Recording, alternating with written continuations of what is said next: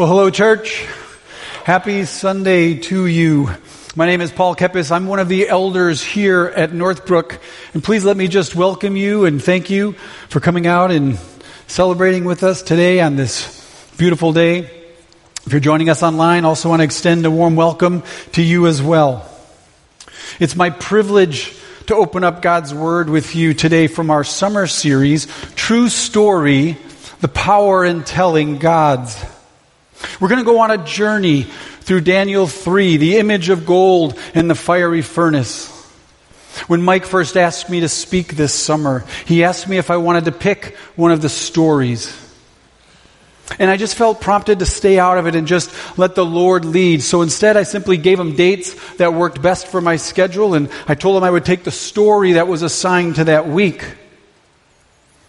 And my heart has been stirring ever since. And that's because Daniel 3 is one of the most relevant, one of the most challenging stories in the Bible for the times that we are in today.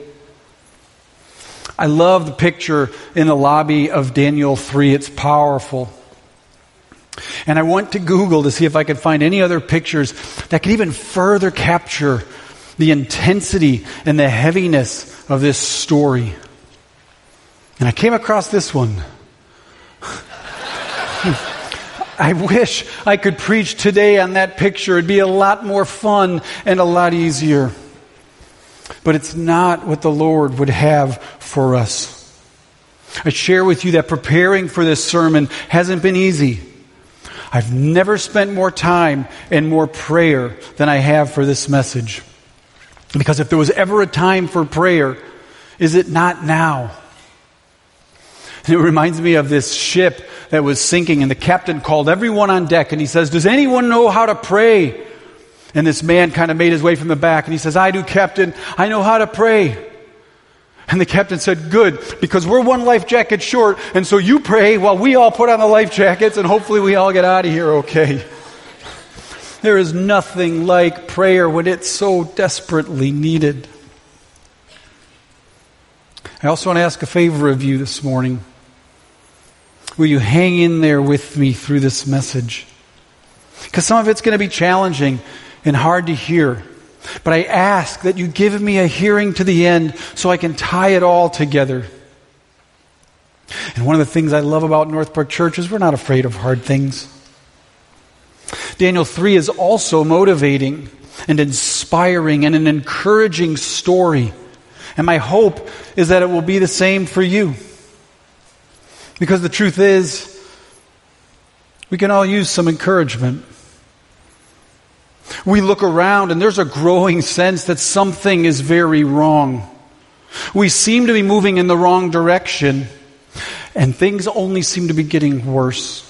And it's almost impossible to read today's headlines without thinking of Isaiah's words. Woe to those who call evil good and good evil, who put darkness for light and light for darkness, who put bitter for sweet and sweet for bitter. Woe to those who are wise in their own eyes and clever in their own sight. How true is this today? The West is becoming increasingly secular, where looking good, hear me, and feeling good has replaced being good and doing good, and we don't know the difference anymore. Gallup has been polling Americans on this simple question Do you believe in God? Since 1944. The trend is not good. We've been on the decline since the 60s. And in the last 10 years, we've been dropping like a rock. Today, only four in ten Americans believe there is a God who intervenes in this world. We are tripping over ourselves to kick him out of every corner of society. And we are seeing the logical outworkings of a no God culture. And that's because nature abhors a vacuum.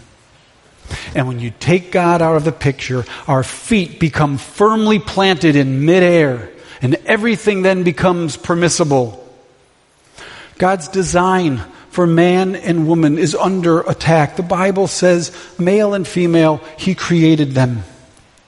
The nuclear family, the most stabilizing force in civilization for good, is losing its standing and relevance. Honor your father and your mother. God's design for sex and sexuality has been distorted and perverted. Each man should have sexual relations with his own wife, and each woman with her own husband. Life is under attack. Before I formed you in the womb, I knew you. And even truth is under attack. I am the truth. Slavery is at an all time high with some 50 million slaves in the world today, many whom are in the hellishing industry of the sex trafficking business. Hatred and division are on the rise. And God, I just want to pray right now.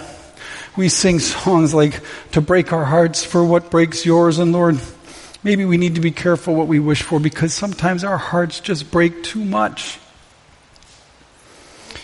We pray for healing, Lord, your healing hand on this land. We pray for revival in this church. We pray for the hurting people who are lost and suffering. Would you anoint your servant today? I need your words. Holy Spirit, invade this place. Challenge us for what you would have in store. Not that we might feel ashamed or to feel bad, but Lord, to just be encouraged and to, be, to know what truly means to live for you and to follow you, Jesus. In your name, I pray. Amen. Like today, Daniel 3 is also a story of heavy times.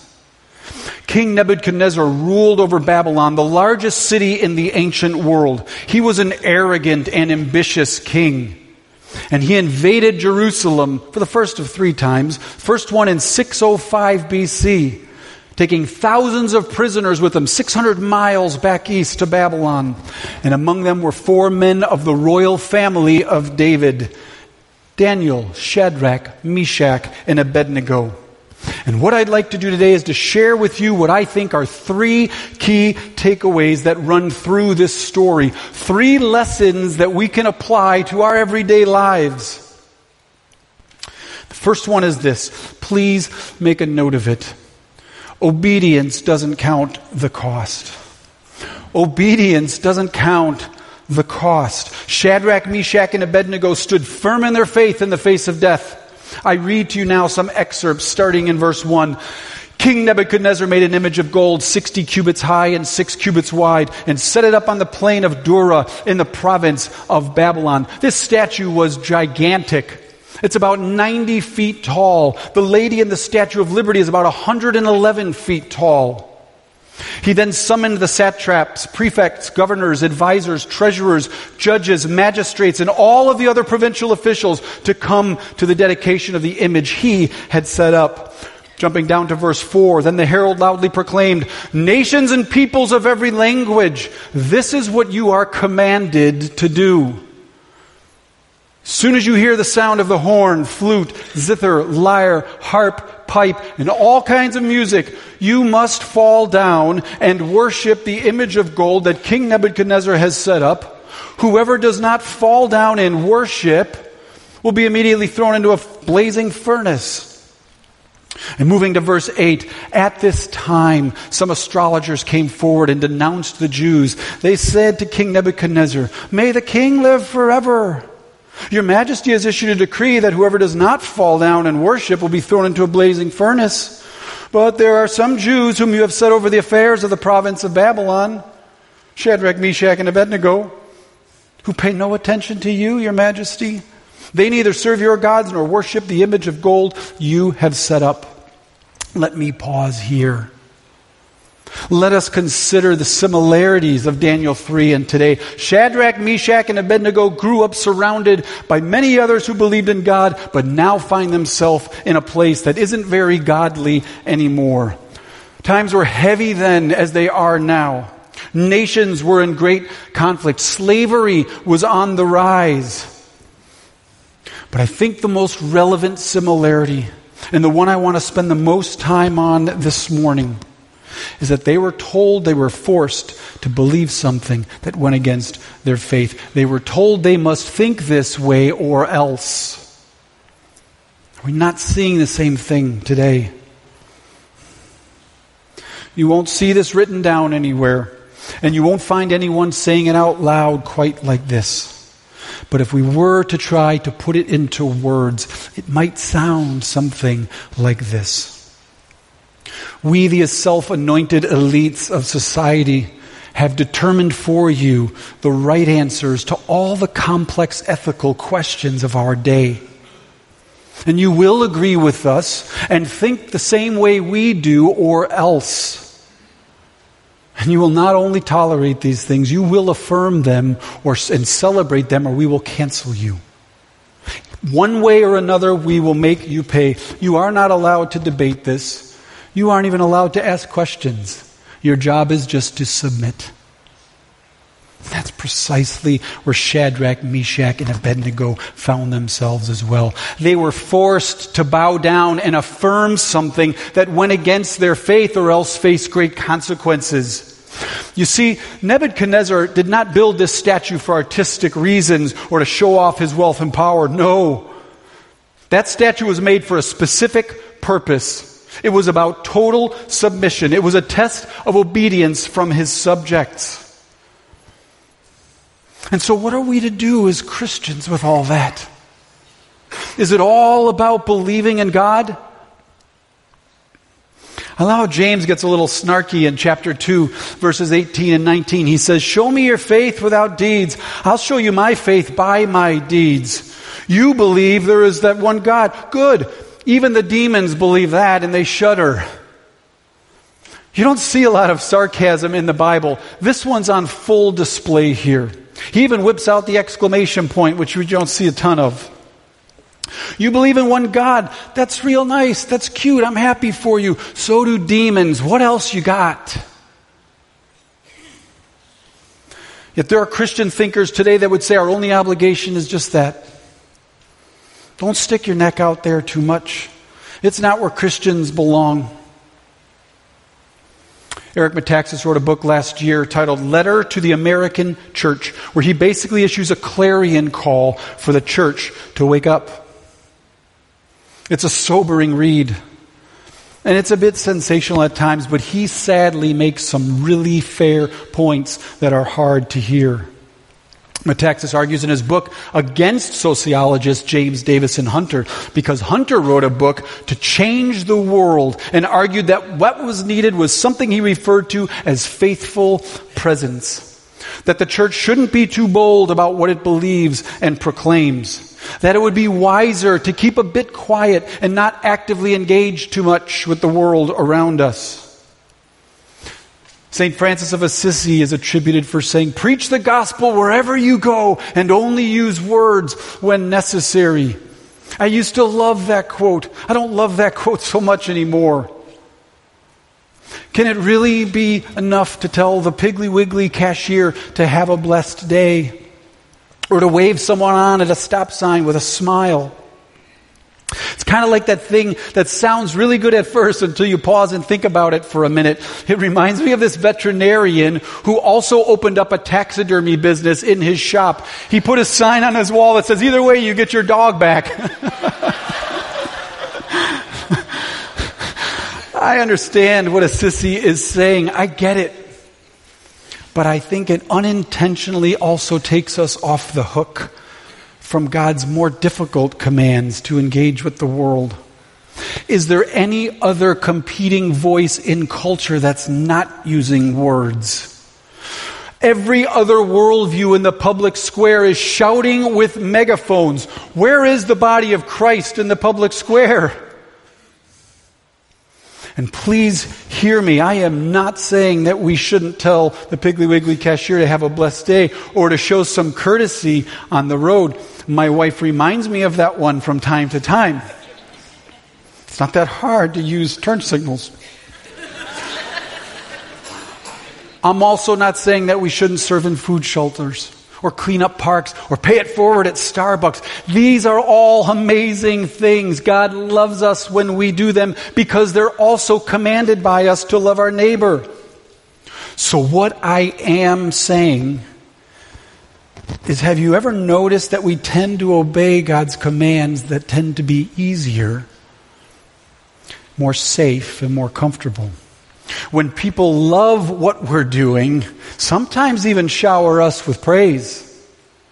But what about the harder commands like telling strangers about the love of Jesus and what it means to follow him? Or standing firm in your faith against public opinion? Shadrach, Meshach, and Abednego were willing to do the hard stuff too. We don't get to pick and choose.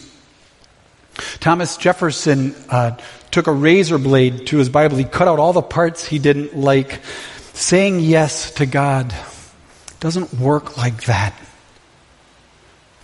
We're supposed to care more about what God thinks of us instead of what man thinks of us. Romans 12, 2. Do not be conformed to this world, but be transformed by the renewal of your mind, that by testing you may discern what is the will of God, what is good and acceptable and perfect. Eric Metaxas also wrote a book in 2010 on the biography of Dietrich Bonhoeffer. You'll remember that Bonhoeffer was the German pastor who stood up against the atrocities of Adolf Hitler and Nazism. The book, a very thick biography about someone who died 80 years ago on another continent it's sold over a million copies and translated in 19 languages. It's been number, number one bestseller on the New York Times list. Why is his story so compelling and so captivating? Because it's a story of inspiring and authentic faith. A story that says yes to God. A story of courage to take a stand against evil regardless of the price.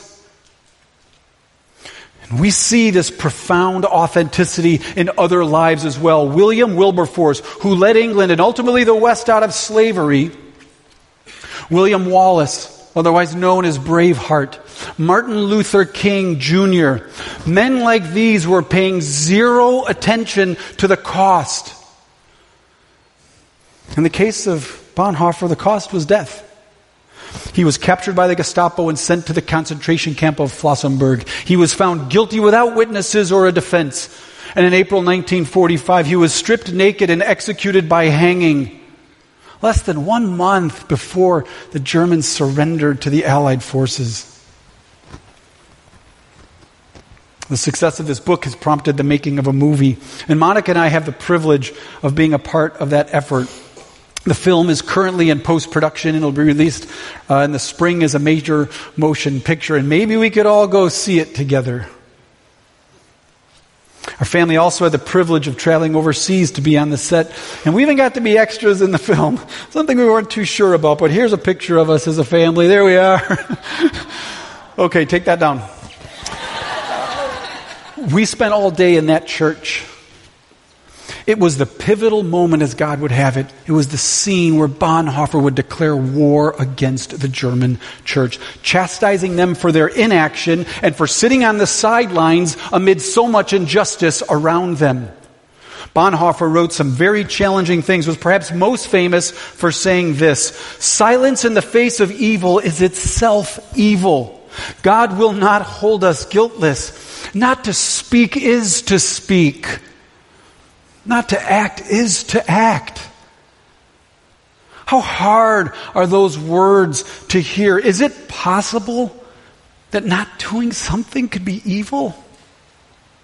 That's hard stuff.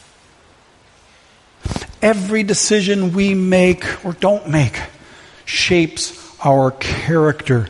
What kind of person do we want to be? How would we want someone to describe us at our eulogy when that appointment with the Lord comes one day? Just like Shadrach, Meshach, and Abednego, Bonhoeffer's faith was so strong that he had only one choice. But what if he didn't speak out? What if he played it safe? Is there a cost to silence? German sociologist Elisabeth Noelle-Neumann studied this deeply in the 1970s. She coined the phrase the spiral of silence about what had happened to Germany in the 1930s. Things were moving in an increasingly bad direction. She wondered why so many that privately opposed these things were saying nothing.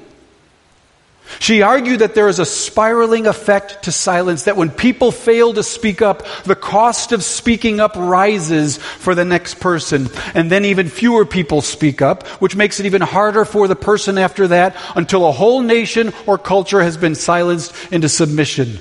Does that sound familiar? Would the church today have spoken out in the 1930s? How about 1860s America? And we want to say, of course we would have then. Would it surprise you that of the 18,000 German pastors, only about 3,000 spoke up against Hitler? That's one in six. What about slavery? Did pastors in America speak up during those dark years in our nation's history? To comfort these souls and to educate congregations on such things, to encourage them to choose leaders, not names, to who shared God's views. And I wonder if this all comes down to a sobering question. Do we really believe that what we believe is really real?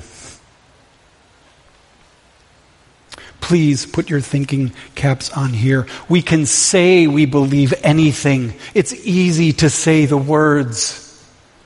But we will always act on what we believe. Because if we really believe in the Bible, then hell is a real place. And there are eternal consequences for people who don't know Jesus. How can we not act what if a building was going to be demolished and as they were finalizing all the explosives and getting ready to push the plunger down, what if you saw a little girl wander into the back of the building as they were getting ready? What would be going through your minds? Well, I'd hate to get yelled at by someone. Well, who am I to tell another person what to do with their lives? The Holy Spirit's in charge. No, no, you, you tackle the worker. You say, don't push that plunger down. There's someone's life at very stake in there. You'll do whatever you can. You'll rip the wires out with your bare hands if you have to. Do we believe in hell as much as we believe in explosions? In the Sermon on the Mount, the greatest sermon ever preached, Jesus said that you are the salt of the earth, not the salt of your life group, not at your place of work. He goes on in the very next verse and he says, You, you are the light of the world, not of your family, not in your church. He says the whole world both times. In Mark 16 15, Jesus says, Go into the world. Go everywhere and announce the message of God's good news to one that's easy, to all. Announce is an action verb. It's another command from Jesus. Or how about, of course, the Great Commission? Matthew 28 19. We all have this memorized. Go and make disciples of all nations, baptizing them in the name of the Father and of the Son and of the Holy Spirit. And we saw that obedience today in those powerful baptisms. And does anyone know what the next line is? It's not even a period. Good guess. Separated by a comma. And teaching them to obey everything I have commanded you. What? We're commanded to teach everyone? Teach everyone to obey? Is it possible? that we've become ashamed or embarrassed or uncomfortable about the love of Jesus. But I haven't heard God's calling me, you might say. I'm glad God is speaking to you, Paul, but I haven't heard God's voice in this. Really? You haven't heard God's voice in this? Does reading count too? What if you texted your son while you were at work and you told him to clean up his room and then you came home from work and you saw the room was a complete mess and you say, didn't I tell you to clean up your room? He says, I read what you wrote, dad. I got your text. But you know, you didn't use words. Would that fly in your home? No. Wouldn't fly in my home. Shadrach, Meshach, and Abednego obeyed God's voice. They did not bow down to their circumstances. They stood their ground against a furious king with rage. Which brings me to my second key takeaway that I want to share with you from the story. Please make a note of this. It's not obedience if it doesn't have love. It's not obedience if it doesn't have love. Shadrach, Meshach, and Abednego stood firm in their faith. They did so with kindness and respect. Reading excerpts starting from verse 13. Furious with rage, Nebuchadnezzar summoned Shadrach, Meshach, and Abednego. So these men were brought before the king of Nebuchadnezzar, said to them, Is it true, Shadrach, Meshach, and Abednego, that you do not serve my gods or worship the image of gold I have set up? And their response, if we are thrown into the blazing furnace, the God we serve is able to deliver us from it. And he will deliver us from it, your majesty's hand. And even if he does not, we want you to know, your majesty, that we will not serve your gods or worship the image of gold you have set up. The king approached them furious with rage, and they didn't take the bait. Instead, they continued to refer to him as Your Majesty, showing him courtesy and respect, even as he was threatening to kill them. In 1 Peter 3:15, Peter writes, "Always be prepared to give an answer to everyone who asks you to give the reason for the hope that you have. But do this with gentleness and respect." How often do we get that wrong? What does it do for the advancement of the kingdom of God when Christians take to Twitter and Facebook with unkindness and mean spiritedness? How can it make sense to disobey one of God's commands so that we can obey one of God's commands? How could it ever be a good idea to use a club to share the love of God with someone else? Please hear me. Truth can be offending. But we can be offending without being offensive. Because if you're on the side of truth, you should be able to make a point that is kind and respectful. And if you need to be intimidating and call someone names, then maybe it's not such a good point after all.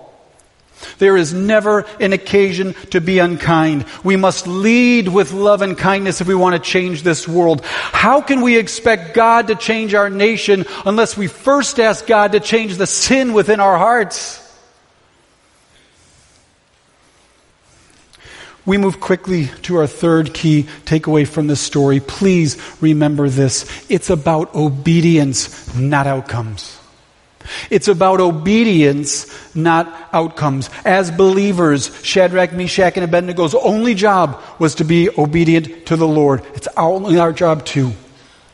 They left the results to God. We read on in verse 24. Then King Nebuchadnezzar leaped to his feet in amazement and asked his advisors, Weren't there three men that we tied up and threw into the fire?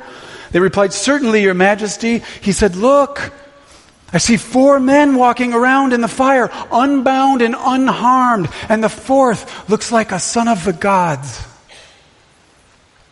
And many scholars hold the view that that fourth person was none other than the person of our Lord Jesus Christ, making an appearance some 600 years before he was born into this world as a man. Nebuchadnezzar then approached the opening of the blazing furnace and shouted, Shadrach, Meshach, and Abednego, servants of the Most High God, come out, come here. Then Nebuchadnezzar said, Praise be to the God of Shadrach, Meshach, and Abednego, who has sent his angel and rescued his servants. They trusted in him and defied the king's command and were willing to give up their own lives rather than serve or worship any God except their own God. Even an arrogant king was blown away and moved by courageous faith. He even says, Praise be to God. What an incredible shift in his heart. He doesn't fully convert, but he's more than happy now to add this God into his other gods that he worships. Therefore I decree that the people of any nation or language who say anything against the God of Shadrach, Meshach, and Abednego be cut up into pieces and their houses be turned into piles of rubble. For no other God can save in this way. Then the king promoted Shadrach, Meshach, and Abednego in the province of Babylon. Friends, there is no way these fellas could have known what God was going to do. Hey, you know, it's not that bad in here after all. they knew that God would be with them no matter what. God promises that to each one of us. But that promise doesn't mean the truth that God always sometimes doesn't deliver what we want. And they were well aware when they uttered those six profound words. The God we serve will deliver us, but even if he does not, oh, those words, may they be on our hearts. But even if he does not, I will remain steadfast in my faith. I will choose obedience to my Lord Jesus Christ. And so as I begin to wrap up, please let me encourage you with this challenge from Ephesians chapter 6. Be strong in the Lord and in his mighty power. Put on the full armor of God so that you can take your stand against the devil's schemes. For our struggle is not against the flesh and blood, nor, but against the rulers, against the authorities, against the powers of this dark world, and against the spiritual forces of evil in the heavenly realms. Therefore, put on the full armor of God so that when the day of evil comes, you may be able to stand your ground. And after you have done everything, to stand. Friends, it's time we stand. We stand unashamed of the gospel. We stand for God's word and his truth. We stand as a follower of our Christ to serve him and to share his love with the lost and hurting people around us. So, what does that actually look like then for you and for me? For each of you, it'll mean different things. Put it before the Lord and just ask Him to seek His will. For Monica and I, we're still trying to figure that out. When Grace was about seven, we had the chance to visit her classroom. At the time, Grace was going to a very secular private school in the belly of Chicago. Christianity was almost non existent in this school. And we were invited to share anything we wanted around this holiday season. And so we decided to put it out there and just share with the class the story of the birth of Jesus. And as we talked, they all sat quietly on the floor in front of us, all erect with their eyes open wide. And as I finished and said, and that's the story of how God came down to earth so that we can have hope and an everlasting life. Do you have any questions? this little girl in the front with her hand up high. I'm like, yes, little one, please. She's like, my mom has a boyfriend. I'm like, what? Your mom has a boyfriend. Haven't you been listening to a word we said, you know? I'm like, well, does your daddy know? I mean, I didn't, uh, yeah. It doesn't always seem to work out, but we keep trying. We do it anyways because it's about obedience, not outcomes. We don't know what God is up to. This right here is a goldfish brain. A few months ago, Monica and I asked if we could appear before a high school board to politely and respectfully just voice our concerns with some of the sexually explicit material in their library. It was the last thing we wanted to do. We give money to ministries like one that buys ultrasounds to help uncertain moms to see the little ones in the womb. Each of you will have your own examples, I know. And like I said, it won't always go how you think, but God doesn't waste anything. I close with this story. Most of you remember the Columbine massacre in 1999. 13 people in, their, in that high school lost their lives that day. One of them was 17 year old Cassie Bernall. Favorite movie was Braveheart. The gunman gave her a chance to live. He put a gun to her head and asked her if she believed in God. She said yes. So moved by this story of courageous faith, Michael W. Smith wrote a song about her called This Is Your Time. When I was preparing for this sermon, I watched this song on YouTube. It started with a short video clip of Cassie. That video clip was taken two days before the shooting. As I listened to the words and music, I just broke down and cried my eyes out. We don't have the time to play the whole song, but I do want to play for you the clip of Cassie at the beginning. I think that the way I'm advancing the kingdom is just being a loyal friend and a good example to non believers and also Christians. Just trying to not contradict myself and get rid of all hypocrisy and um, just to live for Christ. Two days later, she was with Jesus. The song begins by celebrating her courage and obedience to the Lord, and then it powerfully and beautifully shifts to a challenge for you and me, for us to also be courageous. It was a test we could all hope to pass, but none of us would want to take. Faced with the choice to deny God and live, for her, there was one choice to make.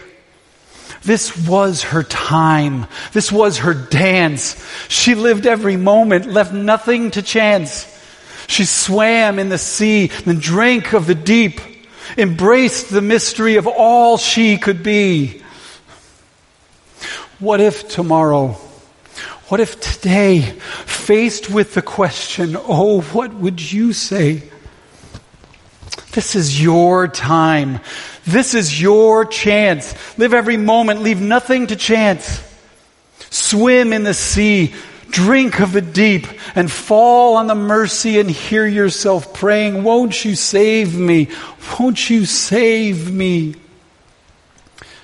This is your time. Friends, this is our time. Jesus, He's worth the discomfort. He's worth the cost. He's worth it because his death on the cross is the greatest sacrifice, the greatest discomfort, the greatest cost, the greatest single act of love the world has ever known. Do you know him? Will you follow him and put your trust in him, come what may? You can make that decision right in this room, right here, right now to commit yourself afresh to Him.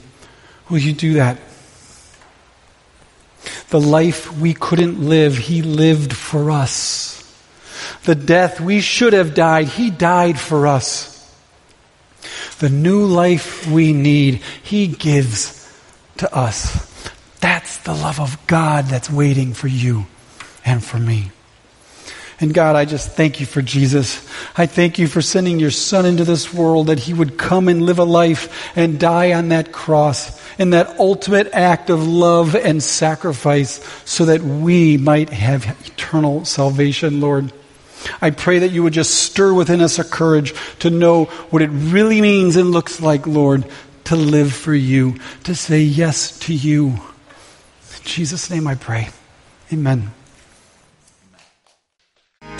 So, with obedience that doesn't count the cost, that's always with love, and that leaves the results for God, go now with courage to live in honor and give glory to our Lord Jesus Christ. God bless you.